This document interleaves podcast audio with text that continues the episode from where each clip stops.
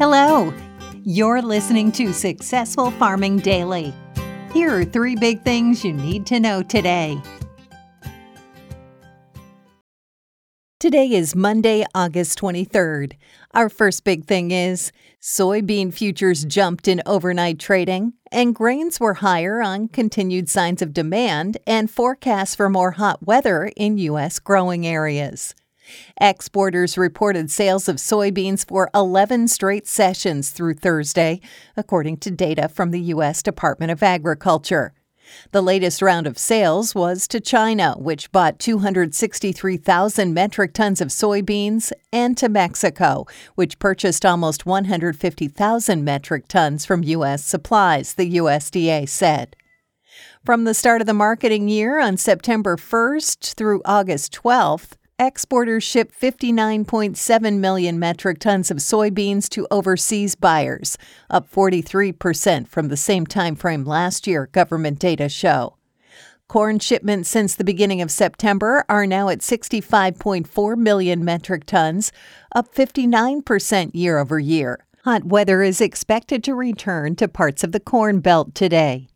Heat advisories and excessive heat warnings will go into effect today in parts of Missouri, Arkansas, and Kansas, according to maps from the National Weather Service. While prices are rising, investors also are weighing the results from last week's Pro Farmer Midwest Crop Tour that estimated the U.S. soybean crop at 4.436 billion bushels and the corn crop at 15.116 billion bushels. Both forecasts are above USDA projections. Also, keeping a lid on corn futures is a report from Reuters indicating the U.S. Environmental Protection Agency will curb biofuel blending mandates, which would potentially reduce the amount of corn used to make ethanol. Soybean futures for November delivery jumped 16 and a quarter cents to $13.07 a bushel overnight on the Chicago Board of Trade. Soy meal rose 80 cents to $355.70 a short ton, while soy oil gained 1 and 37 hundredths of a cent to 58.02 cents a pound. Corn futures for December delivery gained 3.5 cents to $5.40 and a half cents a bushel. Wheat futures for September delivery surged 11 and 3 quarter cents to $7.40 a bushel, while Kansas City futures added 10 cents to $7.25 and 3 quarter cents a bushel. Next up, money managers raise their net long positions or bets on higher prices in corn to the highest level in more than two months last week, while also raising bullish bets on beans, according to the Commodity Futures Trading Commission. Investors pushed their net longs in corn to 269,082 futures contracts in the seven days that ended on August 17th, the CFTC said in a report. That's up from 246,471 contracts a week earlier and the highest level since June 8th. Speculators also raised their bullish positions in soybeans, holding a net 93,706 contracts last week, up from 86,908 contracts a week earlier. That's the largest such position since June 15th, the agency said. Investors have become more bullish on corn and beans amid signs of strong demand for U.S. supplies in the past couple of weeks.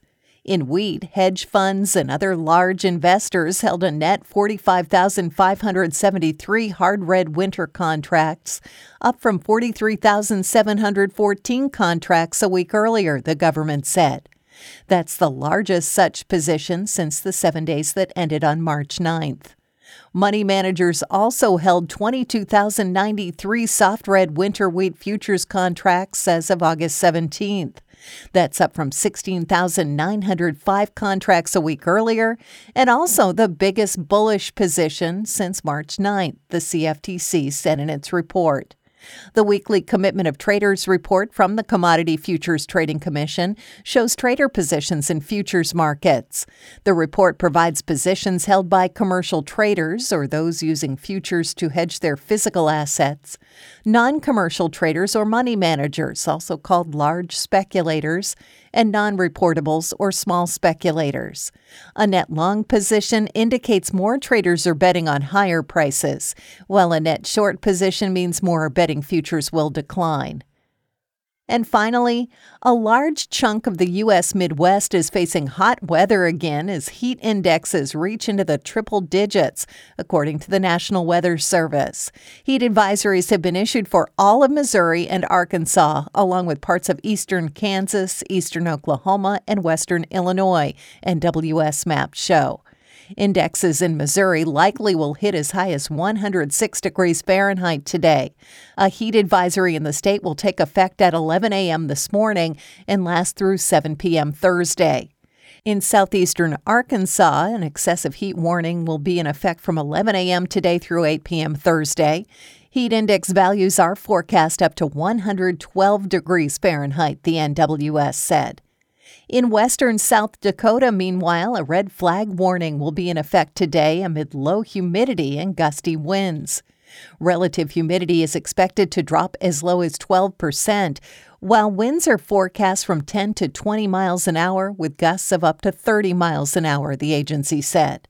The combination of gusty winds and low relative humidity would produce critical fire weather conditions, the NWS said. Thanks for listening. Follow more news on agriculture.com.